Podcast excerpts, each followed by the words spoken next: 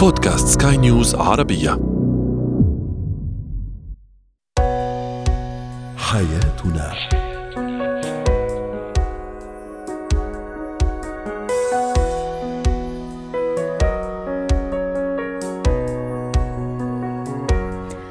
مستمعينا الكرام أهلا بكم معنا إلى حياتنا فضاؤكم اليومي الذي يعنى بشؤون الأسرة وباقي الشؤون الحياتية الأخرى والذي يمكنكم الاستماع إليه عبر منصه Sky News Arabia dot com slash podcast وباقي منصات سكاي نيوز عربيه الأخرى. شاركونا عبر رقم الواتساب 00971 561 88 622 معي أنا ابتسام العكريمي.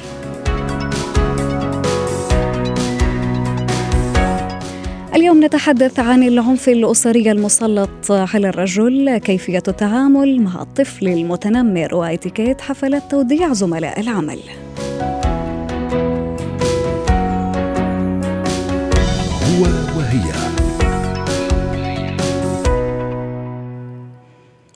عادة ما نسمع عن ظاهرة العنف ضد المرأة، الكثير من التقارير الأممية التي تحدثت عن أن ملايين النساء في العالم يتعرضن للعنف من قبل الرجال، ولكن هل من الممكن أن يتعرض الرجال في حد ذاتهم إلى التعنيف بشتى أشكاله سواء تحدثنا عن العنف اللفظي أو الجسدي أو حتى النفسي من قبل المرأة في المجتمعات على اختلافها. هل شهدت أيضا أروقة المحاكم والمؤسسات قضايا تتعلق بالعنف ضد الرجل؟ نعم.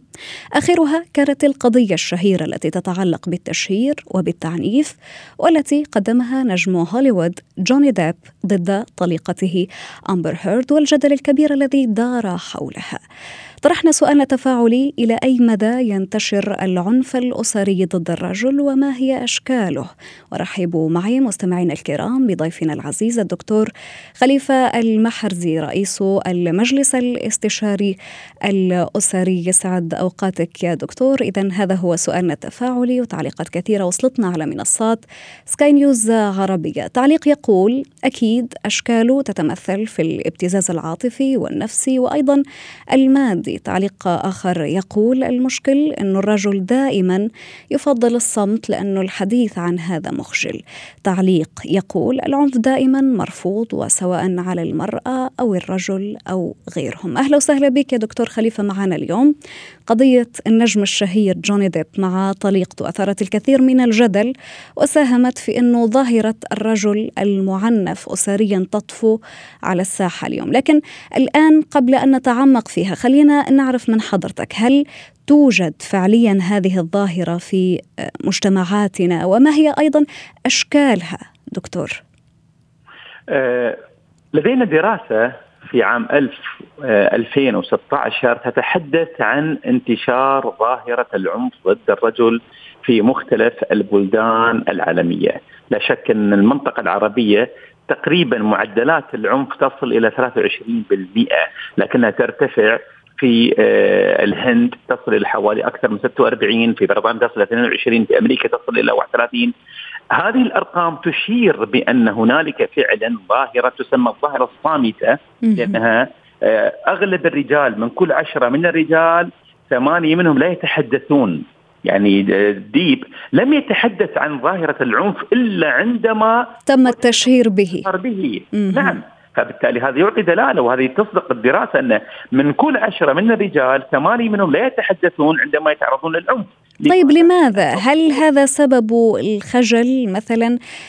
أنا لفتني التعليق لفتني التعليق دكتور وعذرا على المقاطعة اللي قال إنه المشكل إنه الرجل دائما يفضل الصمت لأن الحديث عن هذا مخجل.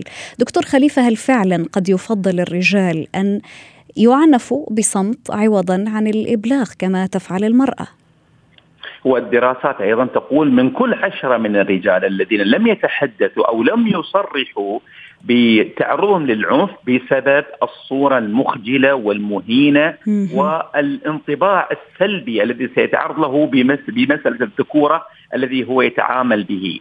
هذه الصورة جعلت الكثير من الرجال يعني يتكتمون عن الأمر ولا يبلغون ولا يوصلون هذا الأمر حتى للجهات الرسمية، فبالتالي هذا سيعطي دلالة بأن هذا العنف سيتكرر لكن هناك في مشكلة أخرى أمان. ليس العنف الجسدي نحن نتحدث الآن عن العنف الجسدي. هنالك في عنف آخر خفي يمارس بصورة جدا عالية. نعم. لا يستر ان يصل للضرب. مثل على سبيل المثال أن يتم مثلا إغلاق الباب على الرجل مثلا.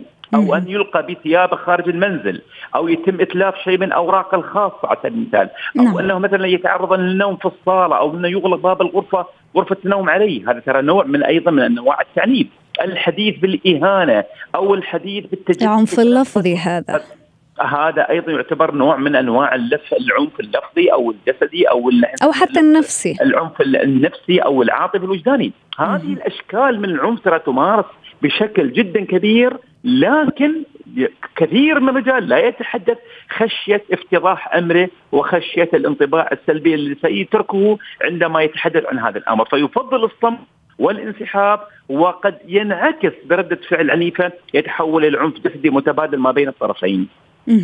طيب نحن نعلم يعني أو لدينا لمحة عن الأسباب التي تؤدي إلى ارتكاب أو ممارسة العنف آه، على المرأة، الآن ماذا عن أسباب العنف المسلط على الرجل اسريا وفيما آه، تتمثل تحديدا؟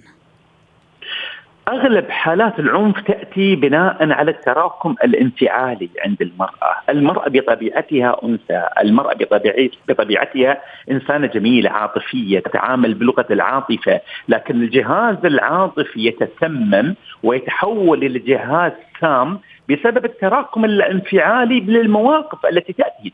طبعا عنف المرأة هي نتيجة وليس سبب. لا توجد هنالك امرأة سيئة في الأساس وإنما هي نتيجة الضغوط ونتيجة طريقة التعامل نحن نسميه التراكم الانفعالي أو التسمم العاطفي الذي يؤدي إلى حالة من ردة الفعل العنيفة.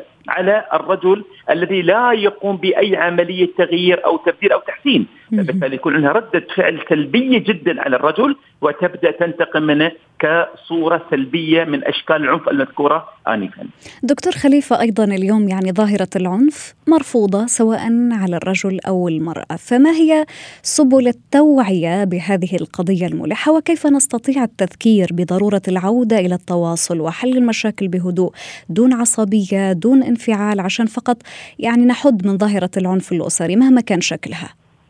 هي أهم مثلا نحتاج إلى شيء من الوعي والتفاهم ما بين الزوجين. الجدالات أو النزاعات الحادة والعصبية ونحن عندنا مشكلة في المجتمعات العربية اللي إحنا سرعة النرفزه وسرعة التوتر والغضب. اللي إحنا نسميها الحساسية العاطفية المنتشرة تؤدي إلى حالة من النفور السريع ما بين الطرفين، لذلك نحن أغلب الأزواج عندهم مشكلة أنهم ما يعرفون يتعاملون مع المشكلة وإنما يعيشون المشكلة، أغلب المشاكل تعالج بحالة من الحوار السلبي، الحوار الانفعالي، الغضب المتراكم التجريح التبادل الاتهامات التبرير السلبي. كل هذه الأسباب تؤدي في النهاية إلى بقاء الخلافات ماثلة في حياة الزوجين ثم تبدأ تتراكم مع مرور الوقت وتؤدي إلى حالة من الانفجار أو ردة الفعل العنيفة سواء كان بتصرف يدوي أو تصرف نفسي أو عاطفي وهذا يؤدي خلل كبير اللي نسميه نحن مفهوم الطلاق العاطفي الذي يستشري للأسف في كثير من المنازل وهذا يعطي دلالة لأن أغلب البيوت للأسف تعيش على صفيح ساخن من الخلافات والتراكمات السلبية والاحتقان المتبادل ما بين الزوجين. طيب بعض النصائح دكتور علشان كافة المستمعين اللي بيكونوا منتبهين معنا الآن علشان كافة الأزواج يأخذوها بعين الاعتبار لنتجنب كل هذه المشاكل في العلاقة الزوجية. نحتاج أول مسألة إلى مبدأ الاحترام في العلاقة الزوجية، مهما وصلت المسائل ما بين الزوجين يجب أن يقفا عند خط أحمر يسمى مبدأ الاحترام المتبادل، الا يتعدى كل إنسان على طرف الآخر. ويجب أن تبقى بين الزوجين أيضا. وإنما نعم أنا ممكن أنتقد السلوك لكن لا يحق لي أن أنتقد ذات الإنسان، لا يحق لي أن أنا أجرح أو أنتقص من ذات الإنسان، ممكن أنا أنتقد الأداء الذي لم يعجبني أو الذي ضايق الذي ضايق بي، لكن لا يحق لي اني أنا أتعامل مع إنسان وأبدأ أهينه، أبدأ أتعامل معه بطريقة سيئة، أبدأ أحط من قدره، وأيضا أراعي وجود الأبناء، تأثير هذه السلوكيات في المنزل تدمر شخصية الأبناء وتمحي دائرة التقدير المتبادل ما بين الطرفين. نحتاج إلى إيجاد نوع من التفاهم والتعاون والتعاضد وإيجاد نوع من التشارك في إيجاد الحلول المشتركة للخلافات ما بين الزوجين. يحتاج الرجل أن يفهم الزوجة ويفهم احتياجاتها ورغباتها وكذلك الزوجة عليها أن تقدر الرجل والظروف التي يمر بها خاصة في هذه الأوضاع الصعبة في المجتمعات الحالية إيجاد نعم. مبدأ التوازن في هذه العلاقة وعدم الكبت وعدم الإحباط وعدم الاستياء يؤدي إلى حالة من الهدوء والتفاهم المشترك ما بين الطرفين. ودائما دائما يعني إلقاء المسؤولية يجب أن يكون على عاتق الرجل والمرأة على حد السواء، شكرا لك دكتور خليفة المحرزي رئيس المجلس الاستشاري الأسري على هذه المعلومات الثمينة اللي قدمتها لنا اليوم ويعطيك ألف عافية. زينة الحياة. أن تكتشف أن طفلك متنمر أمر محبط للغاية. الحال ذاته للأباء عندما يعلمون أن أطفالهم ضحية للتنمر بغض النظر عن الظروف اللي قد تكون عليها ظاهرة التنمر لدى الأطفال. رحبوا معي مستمعينا الكرام بالدكتورة لما الصفدي الخبيرة النفسية والاجتماعية. يسعد أوقاتك يا دكتورة لما اليوم أنا كيف أعرف أنه طفلي متنمر أو بيمارس ظاهرة التنمر على إخوانه وعلى أصدقائه؟ أصدقائه أو حتى على زملائه في المدرسة عشان أعرف كيف أتعامل معه. عادة الطفل المتنمر هو طفل مكتسب لهي العادة من الأهل. فبداية الأم هي نفسها بتلاحظ بأنه تصرفاتها يعني أنا أعطيك مثال كيف الطفل هو رح يتعلم ردود أفعال إذا هو كان يشاهد عكسها في المنزل؟ ولكن لما هو مثلا بكل بساطة ممكن يشوف الأم أو الأب ردود أفعالهم تجاه أصدقائهم أو العائلة أو مواقف حياتية أو المساعدة بطريقة أحيانا بتكون مبالغ فيها بالقسوه فالطفل يبدأ باكتساب هذا الموضوع. يعني يطبق ما يراه. تماما، فأول نقطة اطفالنا هم انعكاس لتربيتنا. نحن كيف نربيهم كيف نتصرف أمامهم أحيانا بنقول بأنه ابني ما انتبه لا الطفل يسجل كل ما يدور حوله. آه النقطة الثانية بأنه هي تلاحظ بأنه ابنها عدائي عصبي انفعالي. وأحيانا بتكون الغريب بأنه ممكن يكون هو طفل هادئ في المنزل قليل الثقة بالنفس آه منعزل ولكنه خارج المنزل هو طفل متنمر. وهون كمان السبب بيكون الأهل لأنه نتيجة القسوة المفرطة اللي بيمارسوها الأهل لا تتكلم لا تلعب لا تحكي لا تعبر دائما هو مقموع في المنزل ضعيف الشخصية. فالمتنفس لحتى يطلع الطاقة المكبوتة تجاه أهله. أحيانا بتكون برا فلما بالمدرسة بيروح بيضرب الأولاد بيفرق عليهم بيشتم ألفاظ سيئة فبالتالي بيكون كمان انعكاس للمنزل. تمام. هلا حكينا عن بعض الدوافع اللي ممكن إنها تجعل الطفل يكون متنمر. هل أيضا الظروف هي يعني بتكون سبب من الأسباب وهل أيضا خلل التربية أو خلل في التربية آه، البعض قد يعتبروا أيضا سبب من الأسباب ويقول لك إنه الدلائل آه، كثيرة على وجود هذا الموضوع. والبعض الآخر أيضا دكتورة لما يعني يذهب لأنه يقول إنه الدلال المفرط يكون عامل في هذا الموضوع. طبعا هو فعلا هو من الأساس الطفل المتنمر هو طفل يعاني من خلل في التربية بعدة أنواع وإن كان يمارس عليه القسوة والتسلط وعدم الاحترام إن كان هو مدلل زيادة عن اللزوم في المنزل فيتعود بأنه كل الحياة ملكه ولا يتقبل مفهوم المشاركة أو مفهوم العطاء. والنقطة الثالثة أن يكون انعكاس لتصرفات الأهل كل ما يقومون به هو يقوم به. النقطة الرابعة تحفيز الأهل. كثير من الأمهات ابنها راجع من المدرسة مثلا صارت مشكلة اليوم. أنت ضربت أنت انتصرت المرة الجاية هذا شيء غلط طبعا. طبعا لأنه هي هون شو اللي بتسويه؟ بأنه هي عم تعلمه ثقافة العنف. ولما يكبر بيصير ممكن نسمع عن شخص ارتكب جريمة أو للأسف مثلا صار عنده رده فعل عدائيه فبنستغرب. ولكن هي بذورة بأنه كثير من الأمهات هي برأيها إن لم تكن ذئبا أكلتك الذئاب ولكن في فرق كبير. بين أنا أعلم ابني يكون هو محترم في المدرسة ولو تعرض للتنمر من الآخرين يبعدهم يتحاشاهم يدافع عن نفسه مبدئيا في الكلام. ولكن إنه أنا أعلمه من البداية بإنه أنت الضرب هو اللي رح ياخذ لك حقك. تمام. العنف الجسدي واللفظي هو الأسلوب الوحيد لتكون مسيطر. تمام. الآن تعرفنا على سمات الطفل المتنمر والدوافع اللي تخليه يجنح لهذا السلوك. الآن كيف علي أنا كأب أو كأم أني أتعامل مع طفلي إذا كان متنمر؟ اولا هي إنه نحن كأهل لأنه الأهل بيصيروا يعانوا. لأن أحيانا كثير بيكون طفل مثلا أنا عندي كان إحدى القصص حالات اللي بشوفها كان هذا الطفل متنمر خارجا وداخلا متنمر على أخته الصغيرة دائما بيضربها ممنوع تشاركوا العاب وممنوع تهتم فيه. فبالتالي هو صار اذاه داخل المنزل. بعديها تنمر على الأم صار يضرب ألفاظ نابية. فبالتالي الأم صارت منزعجة ومن يعني عندها إحساس دائم بالخجل. فاذا أول نقطة هي أنا بنصح بأنه نحن ما بنبلش نعالج الطفل نحن بنعالج البيت بنعالج الأم والأب بتغييرات سلوكية بخففوا عصبيتهم ممنوع الضرب في المنزل تغيير نمط الألفاظ اللي بنسمعها لأولادنا نحن بنتغير أول أسبوع والأسبوع الثاني بعدين الأسبوع الثالث بنكون الطفل أصلا الأم بتقول هدي آه بطلت ردود أفعاله بنفس المستوى فبالتالي اذا اولا تغيير المنزل والبيئة المحيطة في الطفل ثم نبدأ بتغيير الطفل هو أنفسه أنفسه نفسه. حتى نعمل تغيير سلوكي آه، عنده وتغيير وجداني وعاطفي ونصير نبين له المواقف كيف إنه الإنسان يضع اعطيكي مثال واقعي كمان. لأنه أنا بحب أعطي مثال أمثلة بتلامس الناس اللي يسمعونا. أحد الأهل قالوا لي بأنه ابنهم يتنمر بشكل مستمر على المساعدة حتى لو نامت في السيارة فهو يضربها. وبصحيها مثال شائع وممكن كثير من الاهل اليوم يقولوا اولادنا بيعملوا هيك. كيف عالجناه؟ نعم. بانه هذا الطفل مجرد شرحنا وجدانيا وعاطفيا عن طريق اللعب معه بإنه هي تاركة أهلها هي موجودة هون لتشتغل يمكن يكون في أيتام أو أطفال هي بترسلهم فلوس هي متعبة ومرهقة. غريب الاستجابة السريعة للأطفال. وثاني يوم كان متعاطف إلى أقصى حد متفهم ومتقبل مع إن الأم من ست شهور دائما بس بأسلوب عنف.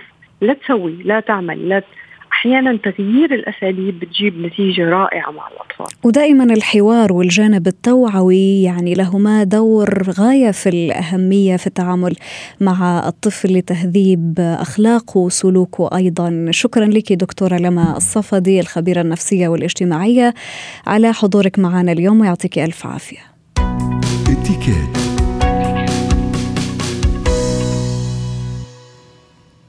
خلال المسيرة المهنية يسلك غالبية الموظفين طرق مختلفة قد يصلوا إلى الأهداف المنشودة وقد لا يتمكنوا من تحقيق ذلك. الأمر الذي يتطلب إيداع أثر طيب في كل مكان. كان الفرد يعمل فيه أو تركوا في آه، بعض الأوقات، لذلك نرى حفلات توديع الزملاء تقام في أماكن العمل أو خارج إطار المؤسسة، الكثير من القواعد التي لابد علينا أن نراعيها في هذه المناسبة سنتعرف عليها مع ضيفتنا أستاذة ناتالي أندراوس خبيرة الإتيكيت، أهلا وسهلا بك معنا أستاذة ناتالي، قواعد الإتيكيت كثيرة ومتشعبة، لكن إذا خصصنا حديثنا اليوم عن حفلات توديع زميل أو زميلة في العمل بما نبدأ ومن أين؟ آه، حفلات الوداع بمكان العمل آه، هو شيء آه، أمر محبب وأمر يشجع عليه بس لازم دائما نتطرق الزميل اللي هو تارك العمل. يعني أكيد إذا في فصل عن العمل هون ما فينا نسمح لحالنا نعمل حفله وداع إلا إذا كان هو الزميل إنه صار له فترة بالشغل وهو عم بيترك بكل إرادته لأسباب عدة أسباب. بس إنه هون هذه النقطة كثير مهمة أول شيء ما نتطرق لها. آه، النقطة الثانية هي إنه لازم نحن أول شيء وقت ما نكون إنه عم نعمل حفلة وداع لزميل آه، بدنا كمان نعرف إنه هو من الأشخاص اللي بيحبوا يقوموا بهذا الشيء آه، إذا إيه أو لا. إذا هو بطبعه بشخصيته ما كثير بيحب الحفلات ففيها تفقد الخبرية عن رسائل عن بطاقة ما نعمل حفلة بمعنى حفلة. بس إذا هو شخص بيحب الحفلات أكيد هون هذا الشيء بصير كثير حلو وبنكون عم نبسط بهذه الطريقة. فلحتى نحن نقوم بالتحضير لحفلة الوداع أكيد نحن بدنا نحدد اللي بدها تصير فيها الحفلة. بدنا نبعث دعوة للأشخاص اللي بدهم يحضروا الحفلة. أكيد دائما الأفضل نحن وقت بده الشخص يقوم بالترتيب للحفلة وال التحضير لها هن دائما الأشخاص الأكثر آه الزملاء مقربين منه لهذا الشخص اللي هو التارك. مش أشخاص اللي هن بيكونوا يمكن بعاد أو في يعني قصه المرؤوس والرئيس يعني إنه ما يكونوا حاسين حالهم إنه هو مثل واجب. يعني دائما ننقي الأشخاص اللي هن مقربين وفي نوع من العلاقة الجيدة والرفقة يعني في صحبه صار بيناتهم. نعم. آه كمان بالنسبة للتحضير الحفلة آه بعثنا الدعوة نحن بالبريد الإلكتروني للأشخاص اللي نحن حابين يكونوا موجودين واللي هن بهمهم إنه يعملوا يودعوا لزميلنا بنحدد آه المكان بننقي كمان بنكون متفقين على المكان. المكان وأكيد بنكون متفقين حتى إذا يعني فينا نبعث بالإيميل إنه إذا بالبريد الإلكتروني إذا مطلوب منهم هن يحضروا مثلا آه، كلمة معينة أو آه، في لبس معين أو في أو هدية مثلا هدية جماعية ستقدم لهذا الزميل اللي حيترك الشغل. طيب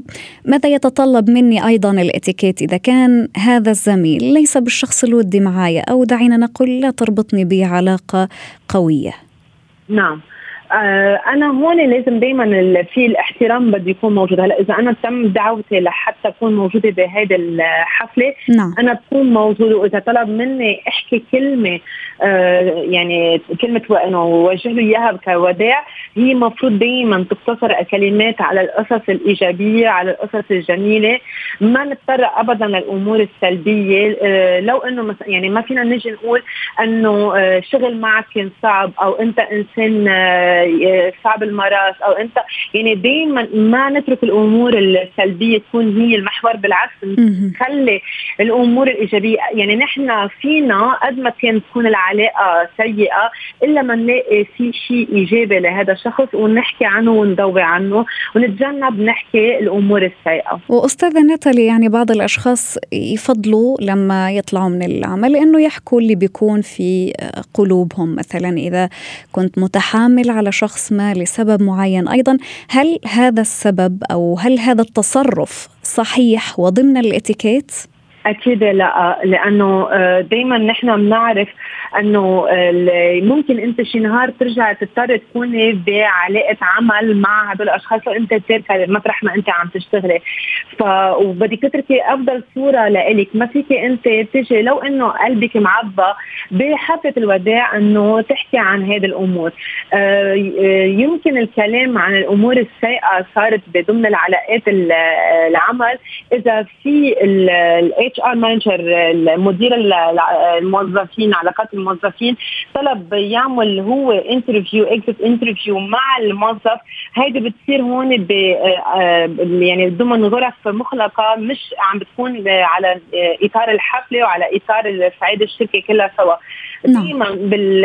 وقت بتكون على إطار الشركة وموجود الموظفين كلهم سوا نحن ما بنضطر آه، ولا شوي لأمور سلبية بنحافظ نعم. على الإيجابية وعلى الأمور الفرحة على الأمور الحلوة على الذكريات الحلوة وبنجرب قد ما يعني كانت الأمور يمكن كانت بشعة نرجع نعم. نسترجع مثلا ممكن شو القصص تعلمناها آه، شو القصص يعني دائما في أمور إيجابية نعم. قادرين نحن نطلعها ولابد انه نلاقي شيء جميل أو شيء إيجابي في كل هذه العلاقة. شكرا لك يا أستاذة ناتالي أندراوس خبيرة الإتيكيت على كل هذه المعلومات. حياتنا. هنا نصل مستمعينا الكرام إلى ختام برنامج حياتنا. شكرا لكم على طيب الإصغاء والاستماع.